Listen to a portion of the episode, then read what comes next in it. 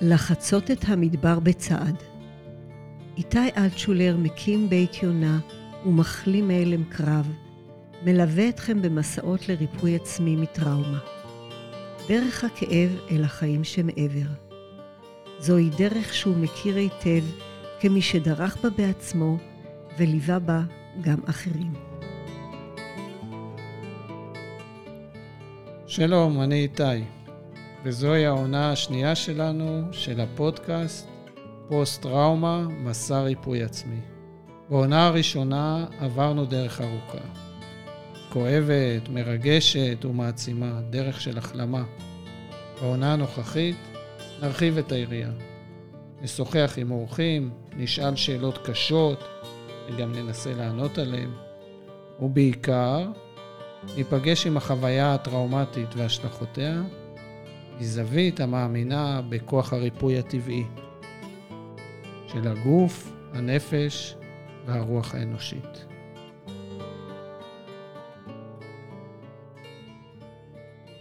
משיתוק לתנועה, סיפורו של עמרי גינזבורג.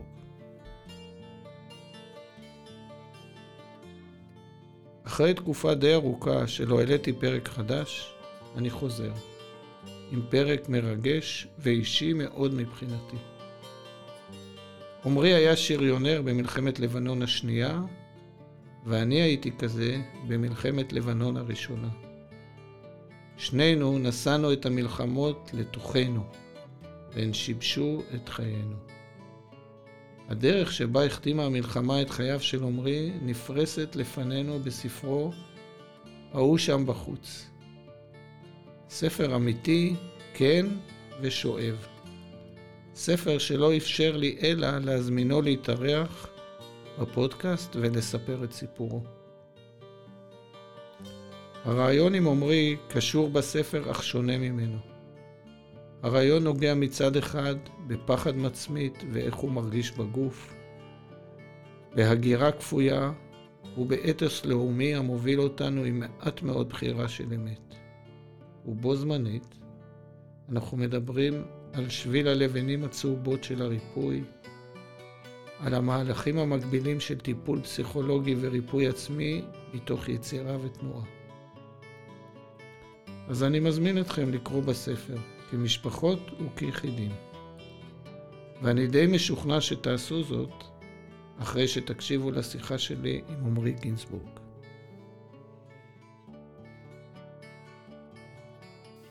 טוב, שלום עמרי. שלום, שלום. הגעת אלינו ממש ממש מרחוק, נכון? אתה בביקור בארץ, נדבר על זה יותר מאוחר. אז ממש ברוך הבא לאולפן המאולתר שלנו בבית יונה. תודה רבה. בוא תספר לי איפה אנחנו רוצים להתחיל מבחינתך. וואי, התחלת ב... עם, עם שאלה גדולה. טוב, אז בוא נבחר שאלה יותר קטנה. למה אתה גר בחו"ל? למה אני גר בחו"ל? אה, על פניו החיים ככה מגלגלים אותך עם כל מיני, עם כל מיני אירועים. ואני מניח שאם אני אספר את הסיפור, או איך שאני הרבה פעמים מספר אותו לעצמי, זה אני גר בחו"ל במקרה. אני גר בחו"ל כי נסעתי לחופשה וכי, וכי הכרתי מישהי, והתאהבנו ועברתי לגור איתה.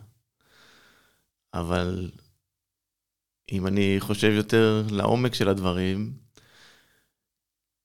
ככל הנראה, אם לא הייתי חווה את מה שחוויתי בארץ, ואת המערכת המורכבת שיש לי עם ישראל ועם עצמי, ועם החוויות שאני סוחב ממלחמת לבנון, לא הייתי ממהר לארוז את הדברים שלי ולעבור לגור איתה בברצלונה. אז אני רק אחדד שמדובר על מלחמת לבנון אה, השנייה. אה, כי אנשים לא רואים אותך, אז לא יודעים שאתה צעיר מספיק להיות מלחמת לבנון השנייה. יש לי יותר שערות לבנות מלך. בוא תספר אה, על המורכבות שלך בלגור ב...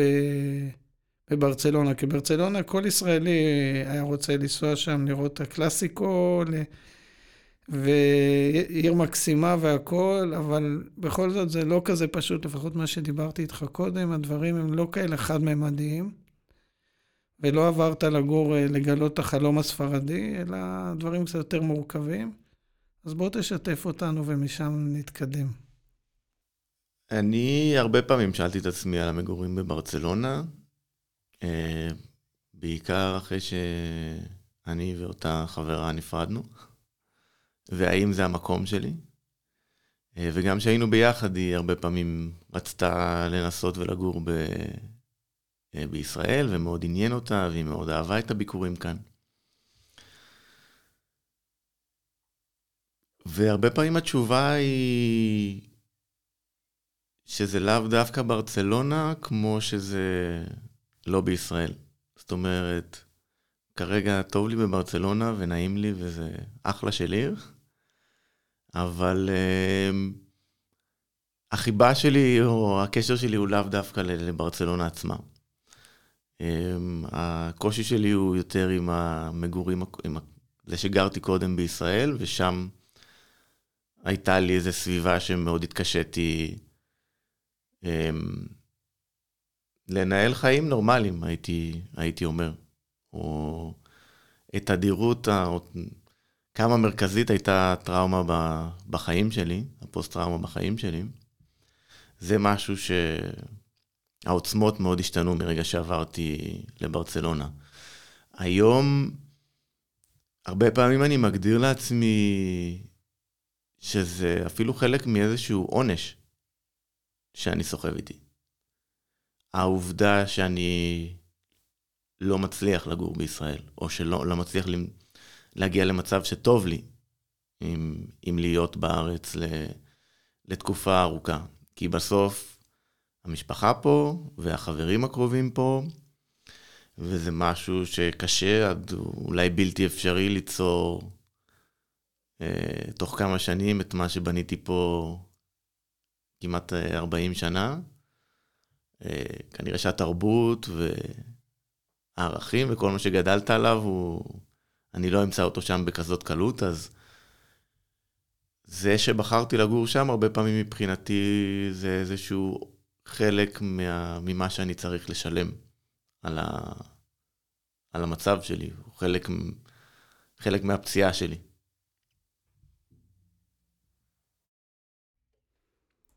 אז מה שאתה אומר למעשה שאתה נענש פעמיים.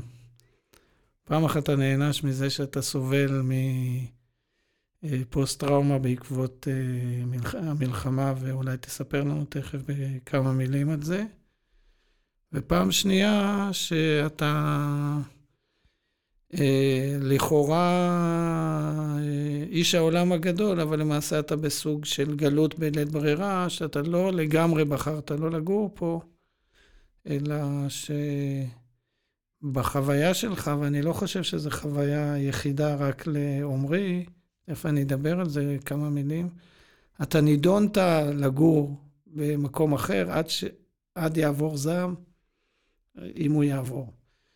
אה, ואני מכיר את התופעה הזו, א', מעצמי, שאני הרבה פעמים רציתי והיה לי צורך להגר, וגם אני יודע שזו תופעה של הרבה מאוד ישראלים שגרים בחו"ל, במיוחד מדובר על גברים, שישראל מבחינתם היא סוג של אה, סביבה טראומטית. סביבה טראומטית זו סביבה שהיא בקלות מעוררת טריגרים באדם שחווה בטראומה. והטריגרים האלה, כשהם אה, יומיומיים, הם כבר קשה מאוד להפריד ביניהם, בין האירועים עצמם לבין החוויות הרגשיות, או הסירוס, או ההגבלה, או השיתוק, או החלקיות של החיים, שהיא כתוצאה מהעוררות יתר שיש בסביבה הזו.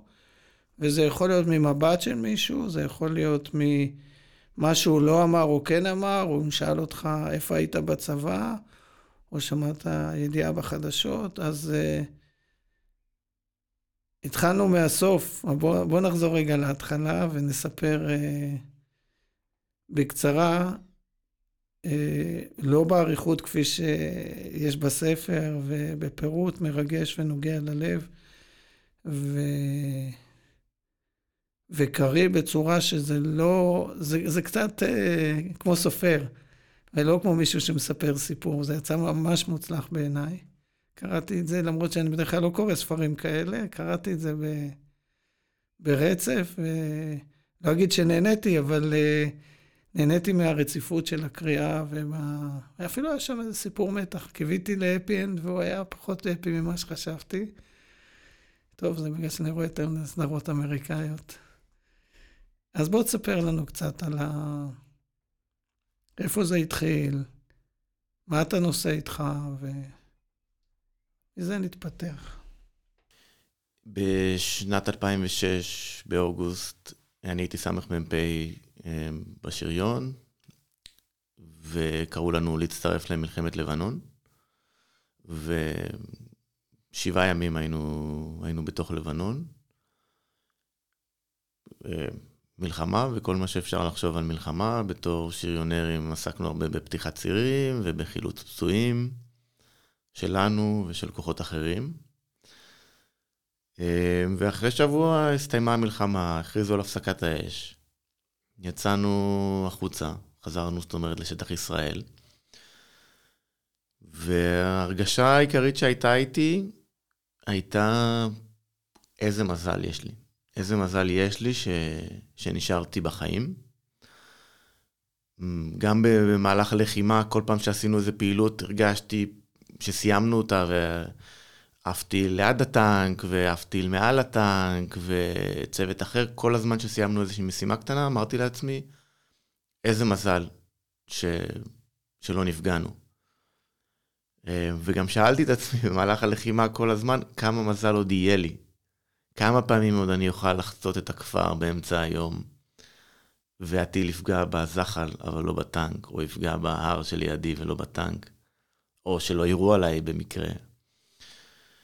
וכשחזרנו, אני ממש זוכר את ההרגשה הזאת של הכל יכול להשתנות ברגע, זאת אומרת, המלחמה הזאת התחילה משום מקום, פתאום חטפו את החיילים, פתאום תקופה כזאת של צה"ל ומלחמה, אבל אנחנו היינו בקו במכבים רעות. שנחשב כ, כשגרה. אז ומשם בהתחלה התמקדתי בהרגשה הזאת של איזה מזל יש לי שנשארתי בחיים, והפחד הזה ממלחמה שיכולה לפרוץ בכל רגע. אני רוצה קצת אה, לחדד את מה שאתה תיארת, כי תיארת את זה בצורה קצת אה, קרה. אה, איך זה פתאום, אתה אמרת את המשפט, כל דבר יכול לקרות, פתאום אתה נהיה, מגלה שאתה יכול להיות פגיע. איך החוויה הזו, איך חווית את זה ממה שאתה זוכר אז, ואיך אתה חווה את זה היום? את הפגיעות הזו של אה, החשיפה הזו לזה שאדם צעיר אין לו תחושה של פגיעות אה, טבעית. אבל כשאתה נכנס לסיטואציה שהיא לא כל כך טבעית כמו מלחמה, אז אה, רמת הפגיעות או החשיפה לפגיעות עולה, אז מה, איך זה היה לך, כמו שתיארת? אני חושב שזה משתייך לתכונת הדריכות שנפוצה כל כך ב... בעולמם של פוסט-טראומטיים. שלפני זה התעסקנו בשגרה, בשגרה בצבא הסדיר, אמ, ופתאום ההבנה הזאת שברגע אחד הכל, הכל יכול להתהפך, זה משהו שאני לקחתי איתי הלאה בשנים, זה השפיע עליי בעיקר בשנים שאחרי, ה, שאחרי השירות הצבאי, שעוד לא הבנתי שיש לי פוסט-טראומה, שעוד לא הודיתי שמשהו לא בסדר, הייתי באיזשהו שלב של, של הדחקה, אבל כל הזמן נשארתי בדריכות הזאת, של אתה לא יכול לרגע אחד להירגע, כי בכל רגע יכולה להתחיל מלחמה. בכל רגע יכולה להיות הכותרת בעיתון של חטפו חיילים, של עשו פיגוע, וזה, משם מתפת... כל העניין הזה של כותרות בעיתון הפך אצלי לטריגר מאוד מאוד גדול. כי מספיק איזה משפט שנסראללה אומר, או, או שראש ממשלת ישראל מדבר על האיומים, ומבחינתי זה מלחמה שעוד רגע אמ, מתחילה, והנה שוב אני אמצא את עצמי בתוך לבנון, בתוך הסיטואציה הזאת, של... שרק מזל אה, יגרום לי לחזור בחיים. ששום דבר לא יגן עליי באמת. ואיך אתה מרגיש עכשיו, אחרי אי אלו שנים בחו"ל, לגבי אותה חוויית פגיעות, אה, אולי עם פחות דריכות, אבל אתה, הפגיעות, אה, אתה יודע שאתה פגיע, אין, אין חוכמות בעניין הזה. איך אתה רואה את זה היום? היום אני, לא יודע, זה פשוט רחוק ממני, כי החוויית דריכות הזאת היא, היא משהו בה משוייך מאוד ל, לישראל. ואני כאילו מרגיש שאני יכול לחוות אותה, בעיקר כשאני כאן פיזית. ואני הרבה פחות מרגיש אותה כשאני לא נמצא בישראל, כשאני נמצא בבית, בבית שלי בברצלונה. עוד הרגשה ש... שהייתה לי אחרי היציאה ללבנון, זה ככה, הסתכלתי על עצמי פיזית ונזכרתי בסיפורים של אבא שלי שנפצע ביום כיפור, ובסיפורים, או לא בסיפורים, בדוד שלי שנפצע ביום כיפור ואיבד רגל ב, במלחמה, ואתה מסתכל על עצמך, ונראה לך ש... שאני שלם, שלא נפצעתי. אז אתה רק, רק הודיתי על זה ש... שאני שלם, ולא לא העליתי על דעתי אפילו שיכול להתפתח משהו, משהו נוסף. שזהו, הנה פה זה נגמר, ומפה זה מאחוריי, ואני ממשיך הלאה ומתחיל את, ה, את החיים, שוב, מתוך הפחד הזה של, של זה לא יקרה עוד פעם, של אני לא רוצה שזה, למצוא את עצמי שוב ב, בסיטואציה כזאת, בסכנה כזאת. אה, תחת הכותרת הזאת כל הזמן, של, אולי זה מתקשר לפגיעות, אבל של, של הכל יכול להתהפך ברגע.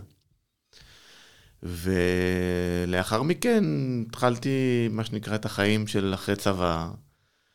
אמ, יצאתי לטיול ב... בשביל ישראל, חלמתי להקים עסק מהחסכונות מה... מהקבע, ולאט לאט הופיעו עוד ועוד אמ, דברים שהיו לי חדשים. זה התחיל, אני זוכר, מטקסי יום זיכרון, שהיה בהם איזה רגש שלא הכרתי, זו תגובה שלא הכרתי. שאני ישבתי בטקס בבית ספר היסודי, אמ, ואני זוכר את הילדים מדברים ומספרים איזה סיפור על מישהו שנפל, או על איזה קרבות. וזו פעם הראשונה שהבנתי, זכרתי את עצמי אולי מקריא קטע כזה, אבל זו פעם ראשונה שהסתכלתי עליהם ואמרתי, הם לא מבינים כלום, הם מקריאים טקסט שהוא מאוד מאוד קשה, אבל הם לא יודעים מה הם מקריאים. וכשהסתכלתי סביבי באיזשהו מקום הרגשתי שאף אחד לא מבין את הטקסט הזה. והרגשתי שכל שורה כזאת על, על יריות או על מצב מסוכן, שזה נוגע בי בכל מיני מקומות, ואני זוכר שבעיקר התאפקתי לא לבכות. אבל כשעמדתי לבכות ו... וניסיתי להסתיר את זה שהעיניים שלי הולכות לי להתפוצץ מדמעות עוד, עוד שנייה. אמ, אבל זה היה ככה מאוד נקודתי, סביב יום זיכרון. אמ, אחרי זה התחיל ככה איזשהו רגש מוגזם בסרטים, אבל זה יכול להיות סיטואציה הכי מטופשת בסרט רומנטי, אבל פתאום רוצה לצאת איזה רגש מאוד מאוד גדול שאתה לא מבין מאיפה הוא בא, וגם איזה ניסיון להסתיר אותו. בוא, בוא רגע נדבר על. הניסיון והצורך להסתיר את מה שאנחנו מרגישים, את מה שאנחנו חווים, את... אה, זה סיפור שמלווה אותנו אה, הלומי קרב, ולא רק הלומי קרב, כל האנשים שיש להם פוסט-טראומה, תמיד יש להם סודות ובושות ביחד. אה, ו... ומה שמצער בכל זה, ששני המנגנונים האלה מעצימים את, ה... את הנזק שנעשה מתוך האירועים הטראומטיים. ככל שהסוד וה, והבושה יותר גדולים, העוצמה של, ה, של הטראומה מתעצמת.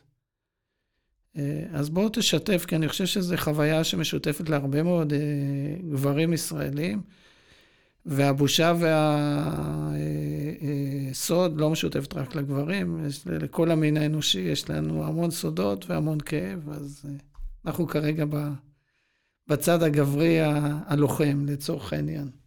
אני חושב שזה זה התדמית הזאת, שגדלת לתוך התדמית של מהו הגבר הישראלי, של ראיתי סביבי סיפורים על גיבורים, ולא רואים הרבה גבר שהוא בוכה. וכאילו רציתי לי, אולי להיות גם, גם אחד כזה, ופתאום כשזה מגיע מבפנים, אז אתה מנסה להשאיר את זה בפנים, ושהתדמית שלי של להיות כמו שאר הגברים, שהם לא בוכים והם חזקים, אפילו הרגיש לי בתור מפקד בצבא אפילו יותר. אני יותר צריך להחזיק את זה, כי גם שהחיילים שלי לא יראו, גם שהם לא יראו ש... שקשה לי, גם שהם לא יראו... כאילו, איך זה ישפיע עליהם אם אני פתאום, אם אני הזה ש... שבוכה או קשה לו או לא רוצה להיות כאן. ואיך שאתה מתאר את זה, זה מתחבר לעניין הזה של ההחזקה, שדיברת על זה שהדריכות, הדריכות. זה עוד נדבך לדריכות הזו. אני מרגיש משהו, אבל אני לא יכול, אני צריך לשמור על זה, אני צריך לשלוט על מה שקורה. אני צריך לשלוט, ואני לא מצליח לשלוט, לא, לא על זה ולא על הנסיבות של החיים, ואני כל הזמן מופעל על ידי אחרים. מה זה עושה, החוויה הזו של... אה, שמצד אחד אני מנהל את חיי ואני הולך ללמוד ואני עושה ככה ואני עושה ככה, ומצד שני יש לי פן שאני מרגיש שאני לא באמת שולט על כלום. ואיזה ראש ממשלה, איזה אירוע יכול לטרוף את חיי במחי יד, ואני מאבד את השליטה. מה, מה זה עושה לבן אדם? אני חושב שעבורי הפחד הזה, הניסיון להסתיר, זה משהו שהוביל אולי לדברים שקשורים להימנעות מפגישה עם הטקסים. אתה יודע, אחרי השני טקסים האלה שהייתי ומשהו קרה, ניסיתי לבנות ל, ל, בימי עצמאות, לארגן מסיבה לחברים, כדי שאני לא אצטרך להתעסק, שיהיה לי תירוץ ללמה אין לי זמן ללכת לטקס עכשיו. אז איזושהי הימנעות מה, מהטקסים, אחרי זה זה היה אולי הימנעות מהסרטים האלה. אה, זה אידיוטי, אני לא רוצה לראות את הסרט הזה, בעוד שאולי אני בעצם מפחד מ... שזה יצא החוצה. אבל ככל שההימנעות הזאת אה, נכנסה לעוד ועוד נדבכים בחיי, אני חושב שככה הסימפטומים או הטריגרים התרבו והתחילו להופיע ממקומות אחרים. בחרת את המילה הכי אהובה לפסיכולוגים בנושא פוסט-טראומה, זה ההימנעות. אז בואו תספר לנו על כל מיני הימנויות. אני, בספר יש את הסיפור של הלילה. של הלילה. אני, לפחות מבחינתי, היה תקופה, לא הייתה מאוד ארוכה, אבל שהיה לי פחד מוות ללכת לישון. הלילות לא נגמרו, ואף פעם הם... אה, לא שהייתי ער, כמו שאני חושב שלך היה. אני הייתי ישן כל הלילה, הייתי קם אחרי 14 שעות עייף ומפורק לחלוטין. אז פחדתי ללכת לישון. ושנים אחרי זה עשיתי ניתוח לב, ועוד פעם זה חזר לי. כאילו הייתי פוחד ללכת לישון, היה לי חם, הייתי מזיע, הייתי פה, הייתי שם. עד שלא עשיתי איזה טיפול קצר מועד כזה שניקה לי את הפחד הזה, אז, אה, אז תספר לי על הלילה. הלילה הוא שחקן מרכזי אצלך, נכון? אז בוא, תספר לנו עליו. הלילה הוא שחקן מרכזי. אמ, ובאמת ההידרדרות של מהסימפטומים או הטריגרים שתיארתי עד עכשיו, אה, בהמשך, מה שככה העלה את האינטנסיביות של הדברים, את העצימות, היה צווי מילואים. שגם מהם ניסיתי, כאילו הגיע צו מילואים והתחלתי, הגוף הרגיש שאני לא רוצה ללכת למילואים ונכנסתי לתוך איזה קונפליקט של אני לא יכול להגיד לעצמי שאני לא רוצה מילואים, כי אני אותו אחד שגדל בבית הערכי והעניין של ללכת לקרבי ושל לתרום היה דבר מאוד מרכזי במקום שבו גדלתי, בסביבה גם בבית, גם מחוץ עם חברים.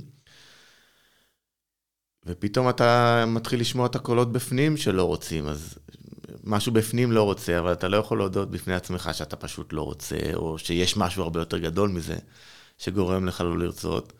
אז בהתחלה הייתי מאשים. האשמתי את הצבא ששם אותי בגדוד מילואים, שהוא לא הגדוד מילואים שרציתי, וזה פתאום נהיה הכל עולמי. עד שלא יעבירו אותי גדוד, אני לא מוכן ללכת. ואחרי זה שהעבירו אותי גדוד, הייתי בתואר. ואין, אם אני אלך לתעסוקה, התואר שלי, אני אכשל ואני לא... כאילו זה... אף אחד לא, עד עכשיו לא הלך למילואים ועשה תואר, אני לא אצליח. ולמשך תקופה אתה מצליח איכשהו לתמרן, אבל ברגע שאתה כבר לא יכול לתמרן את זה, כי לא הכל בשליטתך, אז זה, זה עולה מדרגה. ואז באמת שהיה לי איזה צו מילואים לתעסוקה, שראיתי שאין אני, אין תירוץ יצירתי שיוציא אותי מזה. אז התחיל העניין הגדול עם, ה... עם החושך. אה, ובהתחלה זה היה התעוררויות בבית. מתעורר, בלי לזכור ממה, בלי סיבה מיוחדת, מתעורר באיזושהי בהלה. אה, אבל אל תוך הרגשה, שזה בעצם ההוא שם בחוץ, השם של הספר, אל תוך הרגשה שיש מישהו והוא מסתכל עליי. הוא מסתכל עליי, ולא רק שהוא מסתכל עליי, הוא רוצה לפגוע בי. אה, ותוך הרגשה שאין בה, סיטואציה שאין בה הרבה היגיון, אבל אני התעוררתי עכשיו, הוא כבר נמצא כאן ומנסה לפגוע בי, שהוא ראה שאני מתעורר, הוא גם עצר, או שזזתי פתאום מלהתעורר, הוא גם עצר, ואני עכשיו צריך לעשות הכל אה, שלא להירדם, להישאר במיטה דרוך, להגן על עצמי, כי הוא כאן נמצא, ומצד שני, אם אני זז, זה, זה הסוף שלי. נגמר הסיפור. ובתוך הסיטואציה שאי אפשר למצוא בה היגיון, שעבדתי עם העורך של הספר ועל הקטעים האלה, והוא התחיל לשאול כל מיני שאלות, ואמרתי לו, תשמע, אין, אם ננתח את זה בצורה אה, מאוד מאוד רציונלית, זה, בטח שזה פתיר, כי אין אף אחד. אבל המציאות היא שבחוויה, בהרגשה, זה, יש שם מישהו. אני חווה עכשיו מחדש משהו שהייתי בו, שמאוד מתקשר לסיטואציה שקרתה במלחמה. ומבחינתי, יש כאן עכשיו מישהו בחדר, וזה עניין של, של חיים או מוות. אז ההתעוררויות האלה התחילו להופיע בלילות, ולא הייתי, לא הייתי מצליח להירדם עד שלא היה עולה בוקר, שהיה עולה האור, ו... אם נכנס איזה קרן אור מהתריסים, או הייתי רואה משהו ש, שמסמל שהתחיל היום, ורק אז משהו היה מצליח לשחרר, הידיעה שיש אור בחוץ, אה, משהו מצליח אה, לשחרר ו, ולהירדם. ברוב המקרים אני חושב שביום למחרת לא הייתי זוכר את זה. הייתי מתעורר בעייפות, ככה זה, בתקופה הזאת זה מאוד מאוד הצטבר. אבל כאילו ממשיך את היום כרגיל, ואולי באמצע היום פתאום, וואו, הייתי ער כמעט כל הלילה. למה הייתי ער? ומהר מאוד קובר את זה, ואה, זה בסדר. אה, ממשיך לענייני היום, לעבודה, לדברים שעל, שעל הפרק, לשגרה, ולנסות uh, לקבור את זה, ב... לכסות את זה, אבל uh, הפוסט-טראומה לא מוותרת בכזאת קלות. הפחד לא מוותר כל כך בקלות, זה לא הפוסט-טראומה. הפוסט-טראומה זה רק המילה של, ה... של הפסיכולוגים סלאש פסיכ... פסיכ... פסיכיאטרים. אבל תספר לי על, ה... על החוויה הזו של הגופנית של הפחד הזה. כי מה שקראתי בספר, והוא היה נורא נורא נורא חזק ובולט, זה איזה מין ש... שכ... שכיבה במיטה, ואחר כך אה, נדבר על זה תכף, גם בשטח. השיתוק, השיתוק הזה של הגוף. לדעתי החוויה זה שקודם היה שיתוק, אחר כך יש לו סיפור ולא הפוך. וכשפותרים את התנועה הזו בגוף, פותרים גם את הסיפור. אבל המוח שלנו לא אומר לנו מה בא קודם, מה אחר כך. זאת אומרת, אני יודע שהשיתוק הזה, הוא חלק מהחוויה הטראומטית, והוא נשאר אצלנו בגוף. אחר כך הוא לובש כל מיני צורות. אז תספר על ה... אני לא חושב ש... אני חושב שהרבה אנשים חווים את החוויה הזו של השיתוק, מכל מיני סיבות, אבל הם לא יכולים לשים על זה את האצבע, ואתה מתאר את זה כל כך יפה בספר, שאולי נזכה גם פה, כולם יקראו את הספר, אבל עכשיו תספר לנו בקצרה. שיתוק זה, זו המילה. כשהתחלת לדבר, אני, לפני שאמרת את המילה שיתוק, אמרתי, כן, זה, זה, זה מה שאני הולך להגיד, כי זאת המילה שמתארת את זה. גם אני, שהייתי מתעורר, אה, שהייתי מתחיל את היום אחרי זה, לא הייתי מצליח להסביר לעצמי איך יכול להיות ששכבתי במיטה ואתה מתעורר באמצע הלילה באיזושהי בהלה, ואתה לא מסוגל להזיז את הידיים ואת הרגליים. באמת, עניין של חיים ומוות. אם אני זז, אז משהו רע יקרה. ואני לא יודע מה בא קודם, האם השיתוק או ההרגשה של ההוא שם בחוץ, כי בשלבים יותר מאוחרים, שהתקדמתי עם הטיפול הפסיכולוגי ודיברנו על זה הרבה, ו...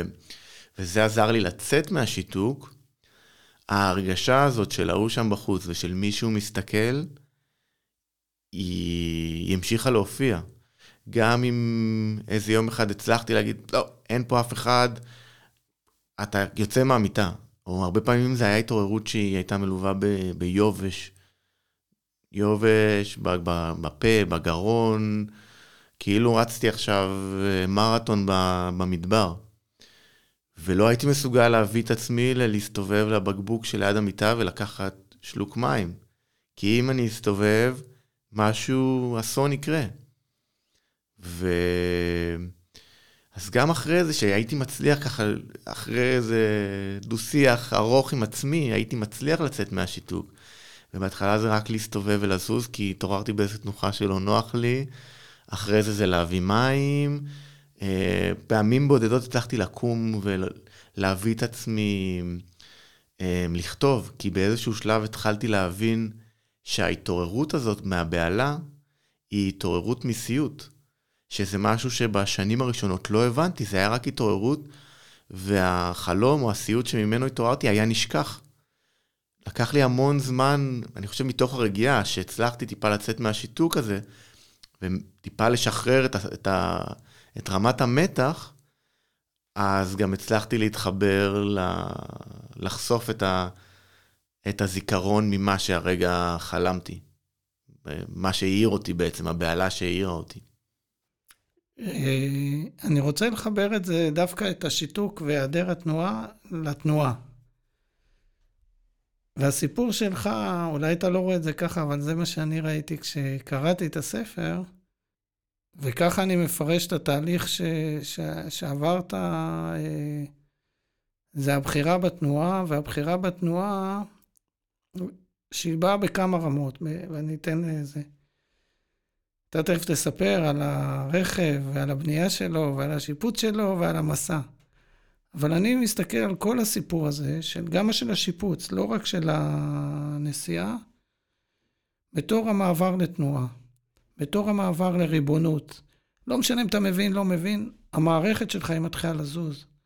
זאת אומרת, זה לא כמו ללכת כמו אוטומט, ללכת ללימודים. פה אתה זה הכל, אתה, אתה בראת לך עולם שאתה הכל בו, אתה שולט בו על כל החלקים. ואיתו התחלת לזוז ולהיפגע, איך אני אומר, כמו שצה"ל אומר, אנחנו נתקלים באויב בשטחו, זה מה שעשית עם המסע הזה שלך. ובוא נדבר על הבחירה שלך בתנועה הזו, ותספר על הפרטים ועל הפרספקטיבה. אז כאן אולי באמת מש, מסתיים השלב של ההדחקה. כי אני חושב שהתנועה הגיעה, שאני לא אגיד קיבלתי, כי זה נראה לי מילה גדולה מדי על ה... איפה שהייתי בשלב הזה, אבל הודיתי לעצמי לראשונה שיש בעיה. אה, עד לאותם מילואים שהסימפטומים פתאום ככה התפוצצו לי בפנים, ו... כבר אי אפשר להתעורר בבוקר ולהמשיך הלאה, כי אם לא ישנת שבוע, אז אתה לא יכול ללכת ללימודים. וזה פתאום יוצא בעצבים בכל מיני, בכל מיני סיטואציות. ואז בעזרת חבר מאוד טוב, שהוא היה בערך היחיד ששיתפתי בדברים שקורים לי, והוא מאוד דחף אותי ללכת לטיפול. שאני התחלתי את הטיפול מתוך מקום של אין לי בעיה כל כך, אבל uh, אם הוא אומר ובאמת יש משהו בלילה, אולי אני אתן לזה איזשהו צ'אנס, אבל בפנים הרגשתי של למה אני הולך לטיפול אם, אם אין לי בעיה. או הבעיה שלי לא כזאת גדולה. שבראש אני חושב שכל הזמן יושב לי על מה זה בן אדם שנפצע, ובעיניי בן אדם שנפצע בלחימה זה מישהו שאיבד רגל, או נשרף בטנק, או לא יודע, איזושהי פציעה פיזית, שמאוד היה קשה לי להתחבר שמשהו לא בסדר איתי. אני לא רואה אותו, אחרים לא רואים אותו. הכל כל הזמן התחבר לי לעולם של אני רק מנסה להשתמט, שאני רק מנסה לחפש תירוצים ללא ללכת ל... למילואים. כל הזמן הייתי בתוך ה... הקונפליקט הזה שמאוד הקשה, הקשה עליי בל... בלהודות ש... שיש בעיה. וברגע שהתחלתי ללכת לטיפול הפסיכולוגי, אני חושב שתוך כדי שסיפרתי את מה שחוויתי עד עכשיו, ועל הילדות, ועל הבית שממנו באתי, ועל הפציעה של אבא שלי, ועל חוויות שלי מהמלחמה, אפילו אולי בהתחלה, בלי שהפסיכולוג שלי היה צריך אה, לשקף בפניי יותר מדי דברים, הבנתי שיש, שיש לי, שאני מתמודד עם משהו שלא כולם מתמודדים איתו, ושזה רק הולך וגדל. ואולי משהו, לא יודע אם זה באופי שלי, או של לנסות להבין למה, למה זה קורה לי. אמ, ומשם בעצם התחיל הרצון לתנועה הזאת, לחפש כל דבר מה הגורם שלו, ואני חושב שברגע שהתחלתי לגלות מהם הטריגרים, אמ, מה משפיע עליי בעיקר, זה מאוד, זה מאוד השפיע על העצימות של הדברים. כי הרבה פעמים יכלתי כבר מראש לצפות שיהיה לילה לא טוב. כי הייתה הכותרת בעיתון, כי יום זיכרון, כי דיברתי עם חבר על, אה, לא יודע, על מישהו שנהרג במלחמה, ואני כבר יודע שזה הולך לקרות, אז הייתי קצת יותר מוכן למה שהולך להגיע. אז מתי התחיל הסיפור של לבנות את הטנדר? לזה אני התכוונתי לתנועה.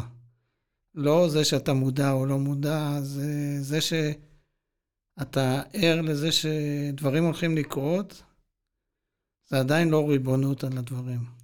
אבל זה שהחלטת לקחת, אתה לא, אני לא חושב שאז קראת לזה ככה בשום צורה.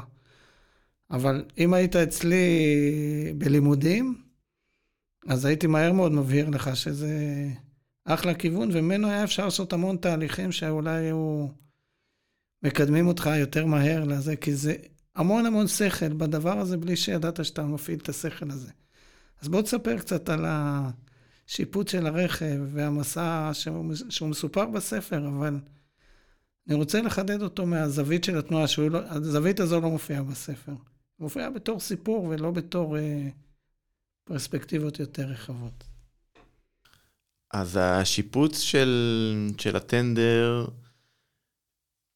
התחיל, אני חושב בערך במקביל לתקופה שהתחלתי את, ה, את הטיפול הפסיכולוגי בפעם הראשונה. ובאמת בתקופה הזאת לא, לא עשיתי שום קישור בין, בין השיפוט של הטנדר לבין, לבין הפוסט-טראומה, שאולי אפילו לא קראתי לה פוסט-טראומה ב... מה זה, אולי לא קראתי לה פוסט-טראומה אפילו בשלבים האלה. ו... זה, זה, היום אני יודע להסתכל על זה אחרת, אבל באותה נקודת זמן, זה הכל, הכל הרגיש פשוט נכון. המוטיבציה שמצאתי שם, זה היה משהו שלא לא היה לי קיים בשום מקום אחר. אז מתוך חיים ש... שמלאים בהרבה התמודדות וקשיים ודברים לא מוסברים, פתאום מצאתי את המקום הזה של לשפץ מכונית, שלא היה לי בו שום ידע, אבל שבקלות יחסית הצלחתי להרגיש שאני בשליטה, שזה עולם שלי, שאף אחד לא מתערב בו. זאת אומרת, נהניתי מאוד מהבדידות שהייתה בו. אני לא צריך להסביר כאן כלום לאף אחד, אני יכול לעשות את הדברים בדרך שלי. אני יכול להשקיע כמה זמן שאני רוצה, ללמוד את הדברים לעומק, לרדת לפרטים. ונשאבתי לפרויקט הזה בתור, זה הפך להיות אחד הפשנים הגדולים בחיים שלי.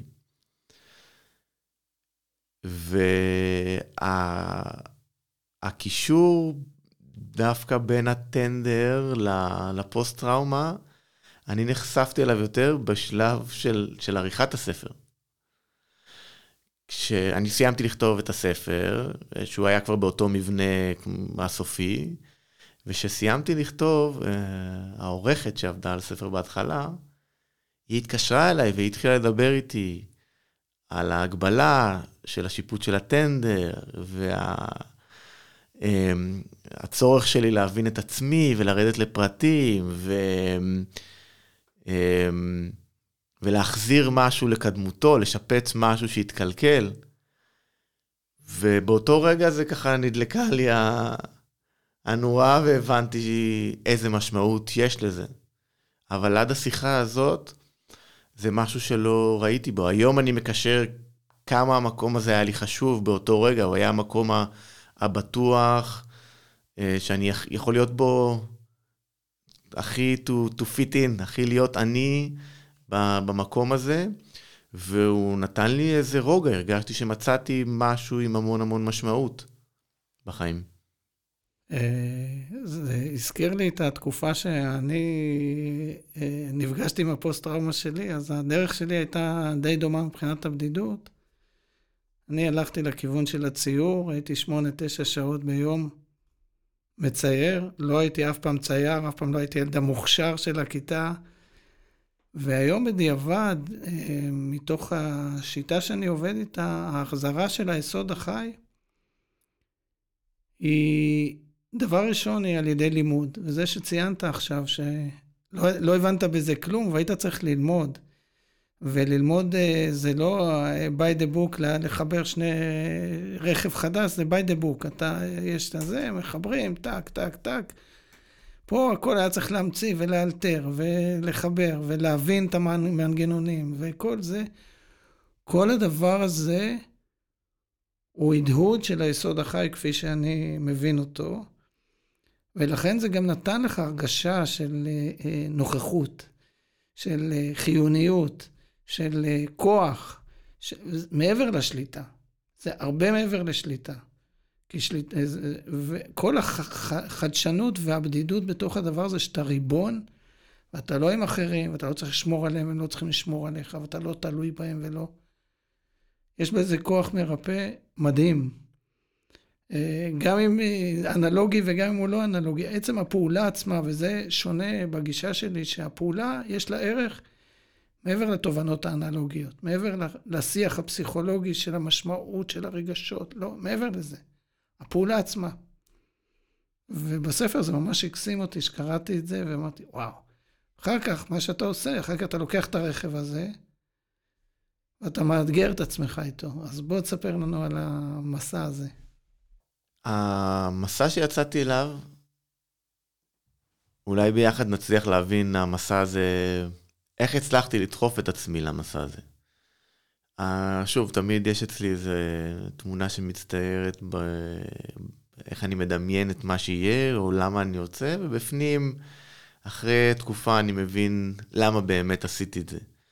אז זה התחיל מאיזו הבטחה שהייתה לי לעצמי, אני מסיים את השיפוץ של הטנדר כדי לחגוג את זה שלקחתי גרוטה חלודה שזרוקה ביער והפכתי אותה לרכב שנוסע. אני אצא למסע, כמה שהגבולות מתירים, מצפון ועד דרום, אה, לחגוג, לציין את סיום, ה, את סיום הפרויקט. אז ידעתי גם שהוא המסע כזה של לישון בשטח, לישון, לעשות קמפינג, בטבע, לבד. היה לי ברור שהוא הולך אה, להביא איתו הרבה... להתמודד עם הפחדים הכי גדולים שלי. אה, וכמובן שבכל זאת בחרתי לצאת. למה בחרתי לצאת? אני לא יודע, אני חושב שתמיד היה לי איזה משהו פנימי שרצה לפתור את זה, רצה להבין את הבעיה שלי, וברגע שידעתי שיש לי פחד מהחושך, אז זה לא הסכמתי להישאב לתוך ההימנעות הזאת. אני לא מוכן להימנע מהחושך. אני אלך לחושך ואני אחווה את מה שצריך עד ש... שאני אלמד להסתדר איתו. אתה כל פעם משתמש במילה בחירה, ואני מהניסיון שלי, אני לא בטוח שבחרת כל כך לצאת למסע, אני חושב שהיית חייב לצאת למסע, והבחירה שלך לא הגיעה עד לזה שתצליח לחסום את עצמך. זאת אומרת, ככה אני רואה את הדברים. זאת אומרת, יש לנו כוח חיים מאוד מאוד חזק, שברגע שאנחנו נפתחים אליו, ואני חושב שהעבודה על, ה, על, ה, על הרכב, היא, חיזקה את הכוח חיים הזה. והשימוש במילה לחגוג, זה שייך לחיים, זה לא שייך לפחד. אבל יש דבר שאני אה, מכיר מעצמי, זה ה... יש בפחד, לפחות אה, במושג הגברי שלי, של גבריות, משהו משפיל. ויש גבול כמה אתה מוכן להיות מושפל. ואז אתה אומר, אוקיי, אני מעדיף, לא, אני מעדיף לפגש עם הפחד ולא להיות מושפל. אני מעדיף להיות, להתגבר, אחר כך קוראים לזה אומץ, אבל בשלב הזה של אני לא אהיה מושפל יותר, אני לא אשכב במיטה ולא אזוז, אני לא... החוויה הזו אותי הניעה בכל מיני דבר, שלבים בחיים לעשות דברים שאני ידעתי שאני מפחד, אבל ההשפלה הייתה יותר גרועה. ונראה לי שבתוך הסיפור שלך, בייחוד בלילות הראשונים, היה, היה מרכיב כזה, כאילו של... אם אני זוכר נכון, עם האנשים שהיו שם בסביבה, ואני זוכר נכון? שהיו בסביבה באיזה שלב? שהיית בצפון, אה, והיו שם, אה, שהיה קולות ואנשים, והיה לילה ראשון, אני חושב, או משהו כזה. אחר כך לאט לאט היו עוד לילות, אבל זה היה הלילה עם הכי הרבה אימפקט בטיול עצמו, אם אני לא טועה. אז תספר לנו על, ה... על המסע וההתרגשות והלילה הזה, שהוא לילה שונה מבבית. אז באמת, מעבר ללציין את הסיום של הטנדר ולהתמודד עם הפחדים, אחת המטרות שהיו למסע הזה זה שיהיה לי זמן לבד, ושאני אתחיל לכתוב את הספר. אה, שגם הרעיון לי לכתוב עלה מהטיפול, אחרי ש... שסיפרתי לפסיכולוג שטיפל בי בזמנו על מחברות שכתבתי בסיום המלחמה. ועלה רעיון, הוא באיזשהו שלב קרא את, ה, את הטקסט הזה, אה, ועלה רעיון להפוך את זה לספר. ואני יצאתי למסע בהרגשה שאני עכשיו הולך לכתוב אה, את המשך המחברות. אם המחברות מספרות על המלחמה, אז אני עכשיו אכתוב את מה שקרה אחרי המלחמה. אני רציתי, הסיפור שיותר עניין אותי לספר הוא, הוא לא המלחמה, אלא מה שקרה אחרי. בעצם לספר את מה שאני הרגשתי ש... שלי אף אחד לא סיפר. כשאני יצאתי מ- מ- מ- מלבנון, והייתה לי את ההרגשה הזאת שאני בר מזל, הפציעה היחידה שחשבתי עליה כאופציה היא פציעה פיזית שלא הייתה לי. והיום ככה בדיעבד, אני חושב שלא ידעתי כלום על כל העולם של פוסט-טראומה, של נפש. ורציתי לכתוב על זה, רציתי לתעד את הדבר הזה. לא הסכמתי אפילו לשאול את עצמי למי אני כותב באותם שלבים. אה, לא רציתי גם שזה ישפיע על, ה... על הכתיבה שלי, למי אני כותב.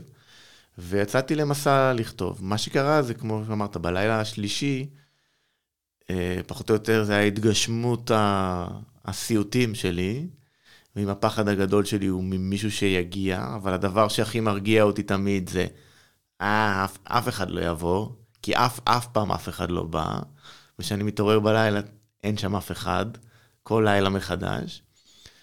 וגם בטיולים ישנתי הרבה בשטח עם חברים, ואף פעם לא לבד אמנם, אבל גם אם יש איזה רעש, תמיד מתברר שאין אף אחד, שזה איזה שקית, שזה איזה שועל, לא, אין אף אחד שבא לעשות רע. ובלילה הראשון במסע, אמ, באמצע הלילה התעוררתי מקולות של, של אנשים שהולכים סביב האוהל שלי, ישנתי ב... בצפון, בנחל צבעון. זה היה לילה שני באותו מקום. כבר היה לי קצת ביטחון במקום הזה שהייתי בו, הכרתי אותו, הייתי בו ביום, היה לי חוויה נהדרת. ופתאום התעוררתי אל קולות של צעדים, שבהתחלה אמרתי לעצמי, תתעורר באמת, כי אתה, זה סתם עוד, עוד סיוט, תתעורר באמת. ובאיזשהו שלב הבנתי שאני ער באמת, ויש כאן אנשים, והם סביב האוהל שלי. אמ, וזה היה בהלה, בהלה גדולה. אני לא אספר את סוף ה... מי גיליתי שנמצא סביב האוהל, אבל היום שאחרי הוא היום שבו הבנתי שבמסע אני כותב לא רק על מה שקרה מאז הצבא, אלא אני מתעד גם את המסע עצמו, אה, ואת כל הדברים שקורים במסע הזה, שגם מקריות, לא מקריות, מ- מלבנון, שהוא התחיל בלבנון, ש... אה, שמשם בעצם יצאתי מהמלחמה, ובעצם המשכתי את הדרך שלי, בוא נגיד, לשחרור אולי מגבול לבנון, אה, הפעם לא בטנק, אלא בטנדר שאני בניתי. ושם בעצם הבנתי ש... שהמסע הוא כל כך משמעותי כחלק מהתהליך שעברתי, וקרו במסע כל כך הרבה דברים שהיו מקושרים באופן ישיר לנקודות בזמן של דברים שרציתי לספר בספר על חלק, כחלק מההתמודדות שלי, שזה היה בלתי אפשרי בעיניי שלא לעשות את הקישור ולא לשתף גם את מה שקורה במסע, וזה הפך למסגרת של הספר, שדרכו אני מספר את מה שעברתי. אני, אני חושב שקצת נגענו בנושא של התנועה ושל ה... זה. אני רוצה לחזור לדברים שהזכרת, ואני חושב שהם אה, משותפים אה, לרובנו. אה, זה הבית שבו גדלנו והאתוס שאנחנו גדלים עליו. בוא, בוא נראה מי, מי מקריב אותנו באמת, מי שולח אותנו, מי מס, לא מספר לנו אה, מה שצריך לספר לנו, ושנוכל לקבל החלטות אה, אמיתיות בזמן אמת. אני, היה לי משהו דומה למה שאתה סיפרת, אה, סיפרת היום את זה לא בש... בהקלטה, אבל סיפרת על לפני הגיוס, שהיה לך לילה קשה. אז אני קם לפני הגיוס שלי, ראיתי את הסרט שיער ואמרתי, וואו, למה אני הולך? אבל הייתי מתוכנת היטב והלכתי. גם אני גדלתי בבית שהדברים לא נאמרו, אף פעם לא אמרו לי, וואה, אתה, חייב ללכת לקרבי, ואין אופציה אחרת, ואתה... אבל אה, זה רמזים שאתה אוסף מהסביבה לאורך כל, ה, כל השנים. אמ, דרך חברים שכולם רוצים ללכת לקרבי ואתה רוצה להיות אה, כמוהם, ולעשות את זה גם דרך אה, רק מסיפורים של אבא שלי שמספר על עצמו, נלחם בלבנון, הוא מספר על מפקדים אחרים ש... שהשפיעו, שהשפיעו עליו. או לראות איך הוא מתנהג ב... בטקס של, של בן דוד שלי שסיים משהו בצבא, לראות איך הוא גאה בזה ואיך זה משפיע עליו, או איך הוא מתייחס אל משתמטים שהם לא אתה, אבל אל משתמטים אחרים, לדוגמה. אז לא יודע, לי בתור ילד היה לי, אני, שלא במודע, אני מניח, אני יודע, שלא במודע, את הרצון הזה שאבא יהיה גאה, שאבא יהיה, שאבא יהיה מרוצה, שאני אהיה כמו החברים, וזה משהו שאנחנו גדלים אליו. אין... אה, זה מצטייר תמיד כ... זה הדבר הטוב, ומי שהיה בקרבי ומי שתרם יותר, ומי שנלחם, זה הכל סביב סיפורי גבורה בדרך כלל. אה, אני לא יודע אם אני נחשפתי בתור ילד לאנשים שחזרו מהקרב אה, ויש להם סיוטים, או ויש להם פוסט-טראומה, אה, שהם חיים... אני ממש חושב שזה משהו שהיה לי אפס ידע בנושא הזה, בכל התקופה הזאת שלפני. ובדיעבד אתה כעסת על הסיטואציה הזו, שהיום אומרים את המילה, הסלילה אותך לאיפה שהגעת אליו? אמ, אני לא יודע אם, אם כעסתי, אני לא מרגיש שכעסתי. אה, אני חושב שהייתי מאוכזב קצת מעצמי, ש... שחלק גדול מה...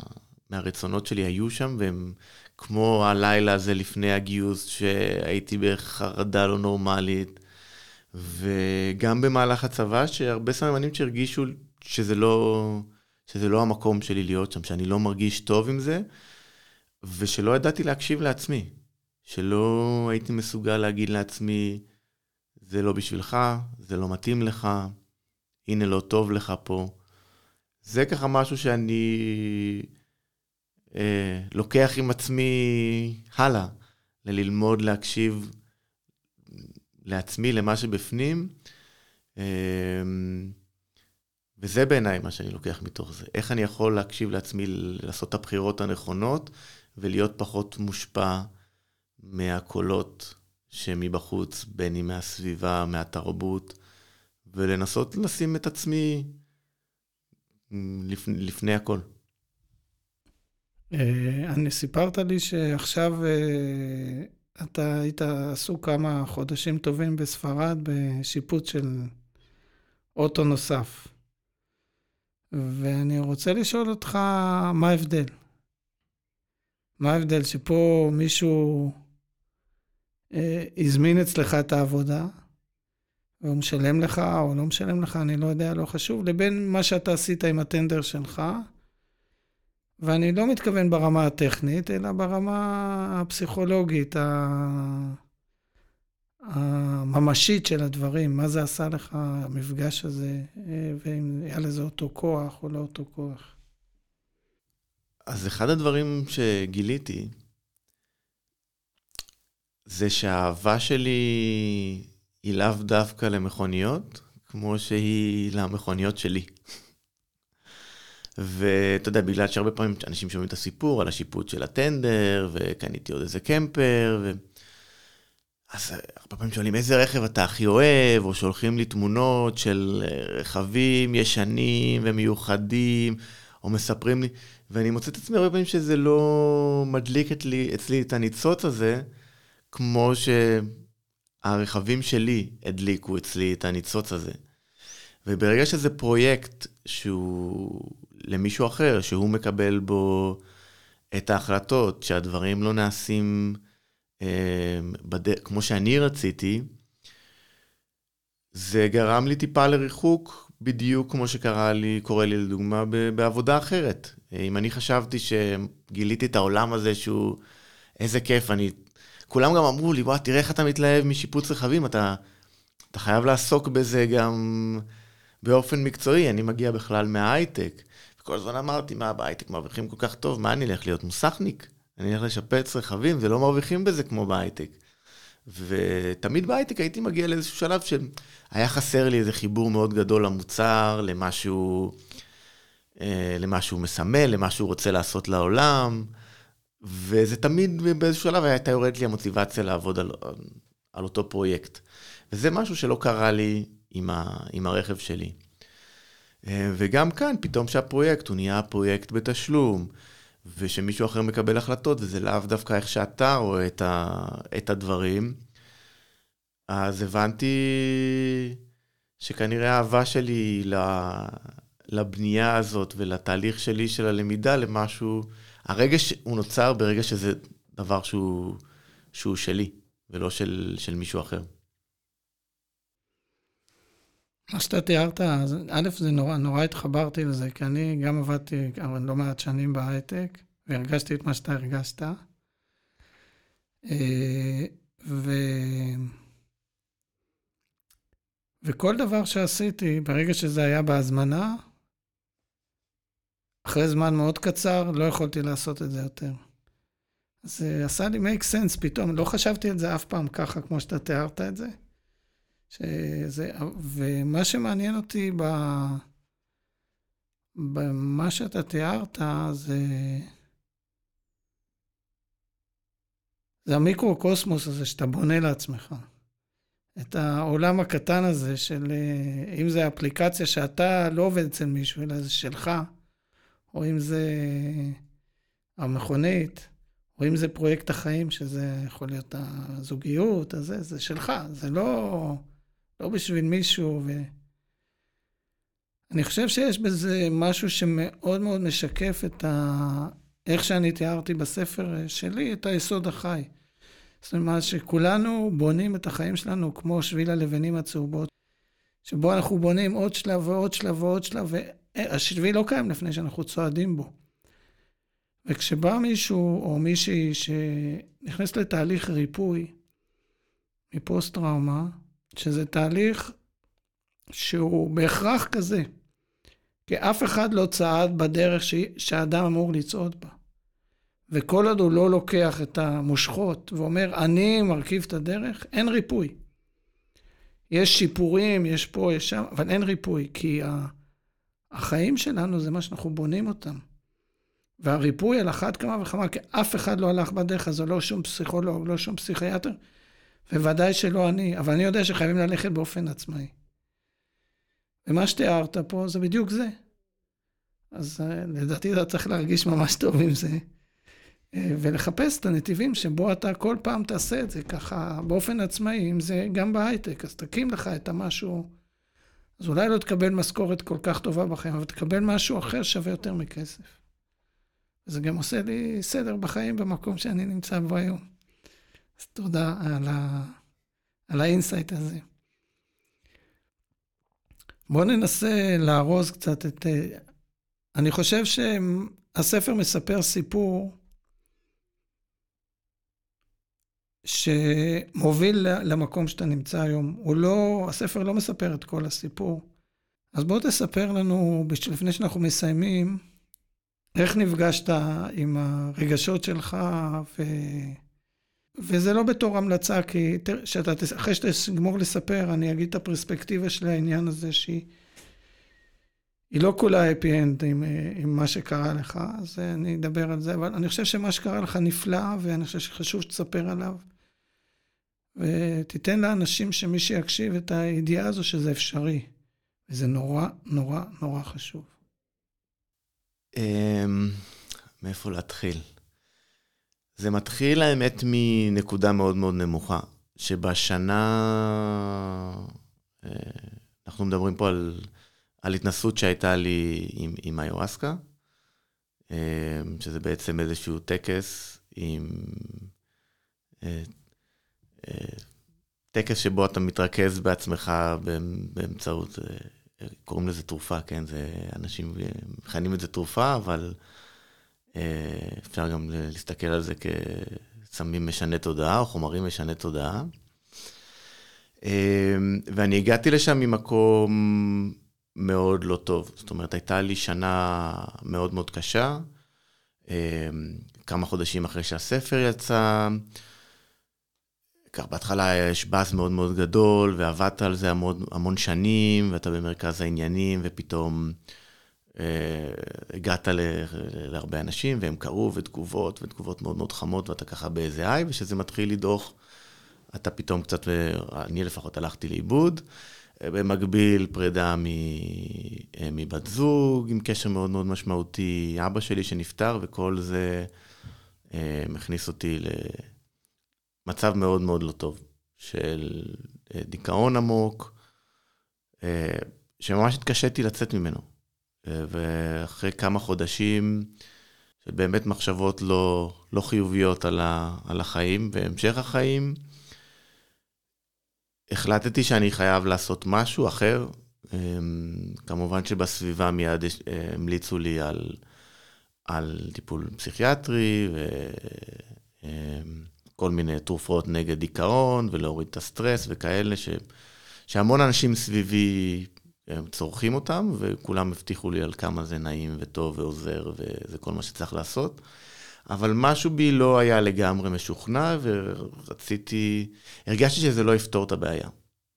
שזה אולי יעזור לי עכשיו להתרומם, וזה חשוב, אבל זה יגיע אחרי זה עוד פעם. ושמעתי הרבה על טיפולים ניסיוניים ב-MDMA ועם פטריות, והתחלתי לצרוך כל מיני תכנים בנושא, עם התוכנית של כאן, של כאן 11 נדמה לי שיש להם, על הטיפול ב-MDMA, ולקרוא על זה. ומאוד התחברתי למה שמתארים שם. מאוד התחברתי לזה ש... שזה איזשהו מקום שבו אתה חווה מחדש את הטראומה מזווית אחרת, ממקום יותר בטוח. כי מבחינתי, חלק מהפוסט-טראומות שלי הוא לחוות שוב את האירוע המפחיד ולהישאב לתוכו כל פעם, כל פעם מחדש. ומישהו סיפר לי על, על הטקס הזה של האיוואסקה, ומאוד פחדתי ממנו. כי מאוד פחדתי מחומרים משני תודעה, של מה... מאוד פחדתי שאם אני אשחרר את התודעה שלי, אם אני אלך למקומות שאני מגן על עצמי בהם, יקרה אסון. אני לא, אני לא רוצה לראות את הדברים האלה. והתבשלתי על זה המון מאוד זמן, ועד שמצבי היה מאוד מאוד נמוך והחלטתי שאני נותן לזה צ'אנס. אמ, ומה שחוויתי שם אה, היה איזשהו שחרור מאוד מאוד גדול. שחרור שהגיע מתוך חיבור לרגש שחסמתי במשך המון שנים. במהלך הטיפול, הרבה פעמים הפסיכולוג שלי ניסה להגיד לי, על איך שאבא שלי, לדוגמה, היה מתאר את, ה, את החוויות שלו מהמלחמה, שזה מאוד טכני והוא לא מחובר לרגש. ואני לא, לא הבנתי מה זה אומר, אבל הנה, הוא אומר שזה מפחיד. ולא הבנתי מה זה אומר שזה לא מספיק להגיד שזה מפחיד, הוא לא באמת אומר מה הוא מרגיש. ובטח אחרי כמה שנים של טיפול, אני ראיתי את עצמי כבן אדם שמאוד מחובר לרגש שלו, למה שקורה בפנים, למה מניע אותי, מה מזיז אותי, למה, למה אני מרגיש ככה, מה יוצר אצלי כל מיני רגשות. אה, וגם הפסיכולוגית שלי אחרי זה הייתה אומרת לי שמשהו עוד חסר ושאני לא מחובר לרגש. והרגשתי שהיא, שהיא טועה, שהיא לא, שהיא לא מבינה עד הסוף, ואני, ואני ועוד איך מחובר ל, לרגש שלי.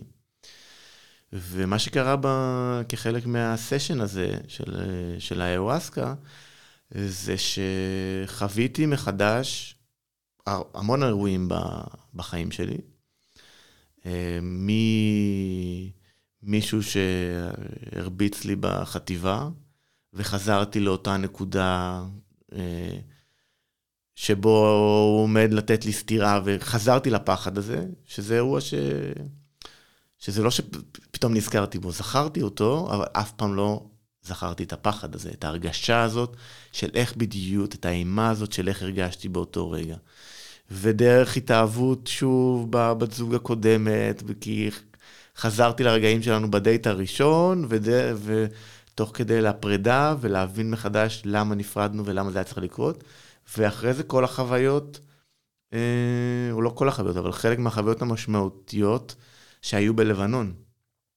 שחוויתי אותם שוב ממקום שהרגיש לי מאוד בטוח, והצלחתי לראות את עצמי מהצד, ולהוריד את, ה, את המסך הזה שהיה ביני לבין החוויות האלה, ולהתחבר לפחד שחוויתי שם, להרגשה שלא רציתי להיות שם, שזה הרגשה, זה משהו שעד לפני כמה חודשים לא, לא, לא הצלחתי להודות בפני עצמי שלא רציתי להיות שם, כי איזה בן אדם לא רוצה להיות בסיטואציה, שוב הקונפליקט הזה שעד היום אני הולך איתו, בסיטואציה שהוא מגן על המדינה, שהוא שומר, שהוא, לא יודע, מציל את חברים שלו. ופתאום הצלחתי באמת להודות שלא רציתי להיות שם, לא רציתי להיות חלק מהסיטואציה הזאת.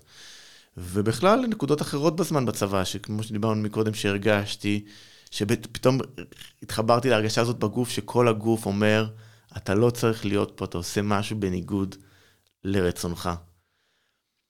ולחוות את כל זה מחדש אמ, היה שחרור אדיר עבורי. לתת לעצמי את הלגיטימציה להגיע ל...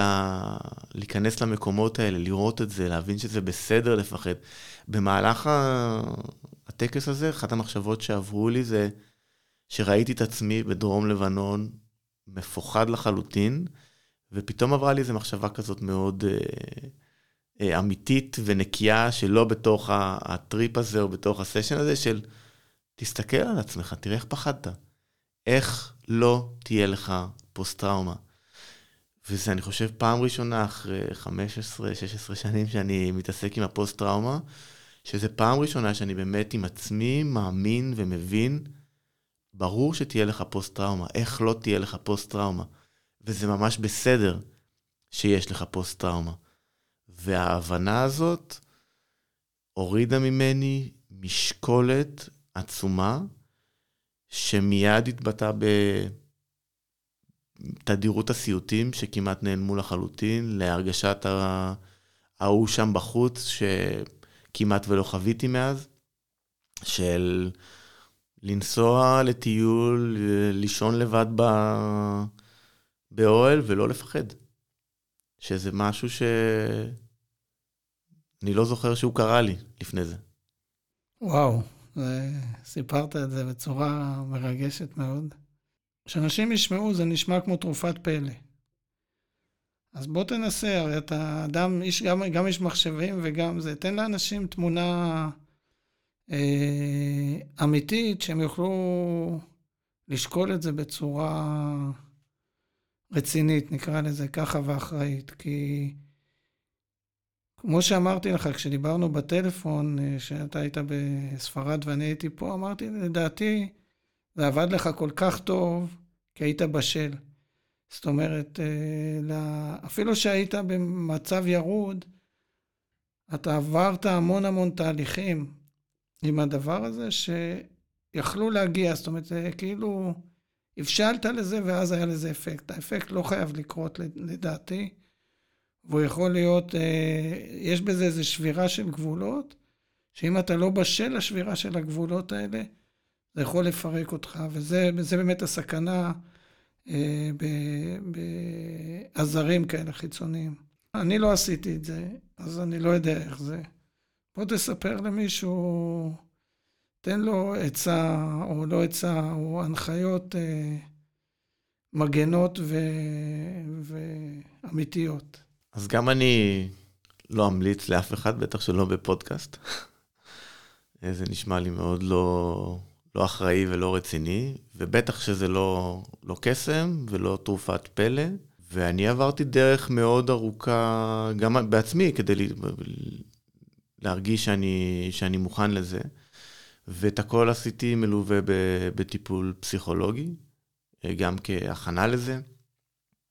גם uh, דאגתי שביום שאחרי אני הולך לראות את הפסיכולוגית שלי, כדי לפרוק ולאבד את החוויה הזאת. ואני חושב שלראות תכנים ולהבין את הנושא הזה זה, זה דבר מאוד חשוב. להגיע מוכן. להבין מה, מה הולך לקרות, אה, לדבר עם אנשים שאולי, שאולי חוו את זה. אה, אני מאוד מאמין בפסיכולוגים, כן? הם מאוד עזרו לי בדרך שלי. אה, אז בעיניי זה הגיע ככה משם, שאני עובד עם פסיכולוגית ש... שידעה שאני הולך לעשות את זה, ש... שאיבדה איתי את החוויה לפני, כאילו גם את ההכנה ואת הפחדים שלפני, וגם את מה שחזרתי איתו אחרי. אה, ולגבי טיפים, לא יודע, צריך להגיע פתוח מאוד לחוויה כזאת ולתת לה לקחת אותך לאן שאתה רוצה. אני חושב שצריך להרגיש מוכנים. ומוכנים ופתוחים, ומה שנקרא בליווי מקצועי. טוב, עכשיו אנחנו רגע לפני הסיום.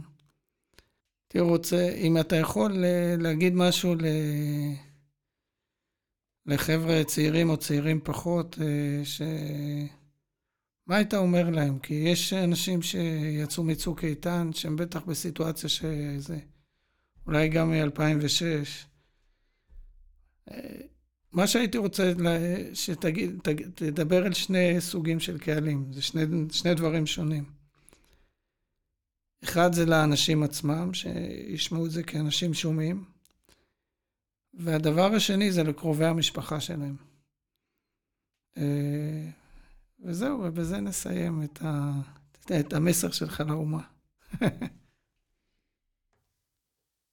למתמודדים אני חושב שהייתי אומר לא לוותר בלנסות ולהבין את מה עובר עליהם ולדבר על זה. אני כל פעם שניסיתי להדחיק משהו, זה רק יצא במקום אחר בצורה יותר עוצמתית. ומה שעזר לי מאוד זה לדבר את הדברים, זה מה שהוריד אצלי את העצימות. ולמשפחות, שיקראו את הספר, זה נראה לי יעזור להם להבין את, את יקיריהם. תודה רבה, עמרי. היה מאלף. אני, אני למדתי מזה הרבה, על עצמי, עליך, על הסיטואציה, למרות שקראתי את הספר, היה הרבה דברים אה, חדשים, ואני שמח. דיברנו לעשות את זה בזום, וטוב שזה לא היה בזום. אז תודה רבה לך. תודה רבה לך שהזמנת אותי.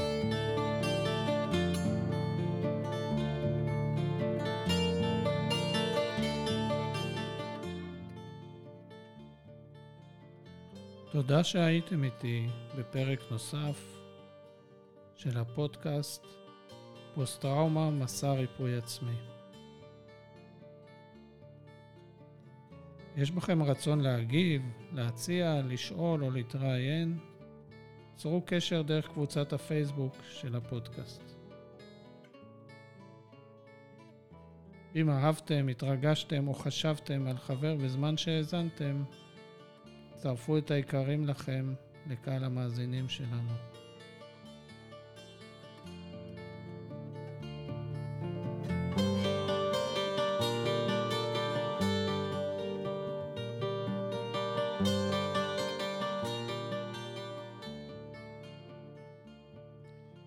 זה הזמן לספר לכם שתוכלו להצטרף בעצמכם למסע ריפוי עצמי מפוסט-טראומה. בכל זמן שתרגישו בשלים לכך. חפשו את פרויקט היסוד החי, או לחצות את המדבר בצעד, ודברו איתי.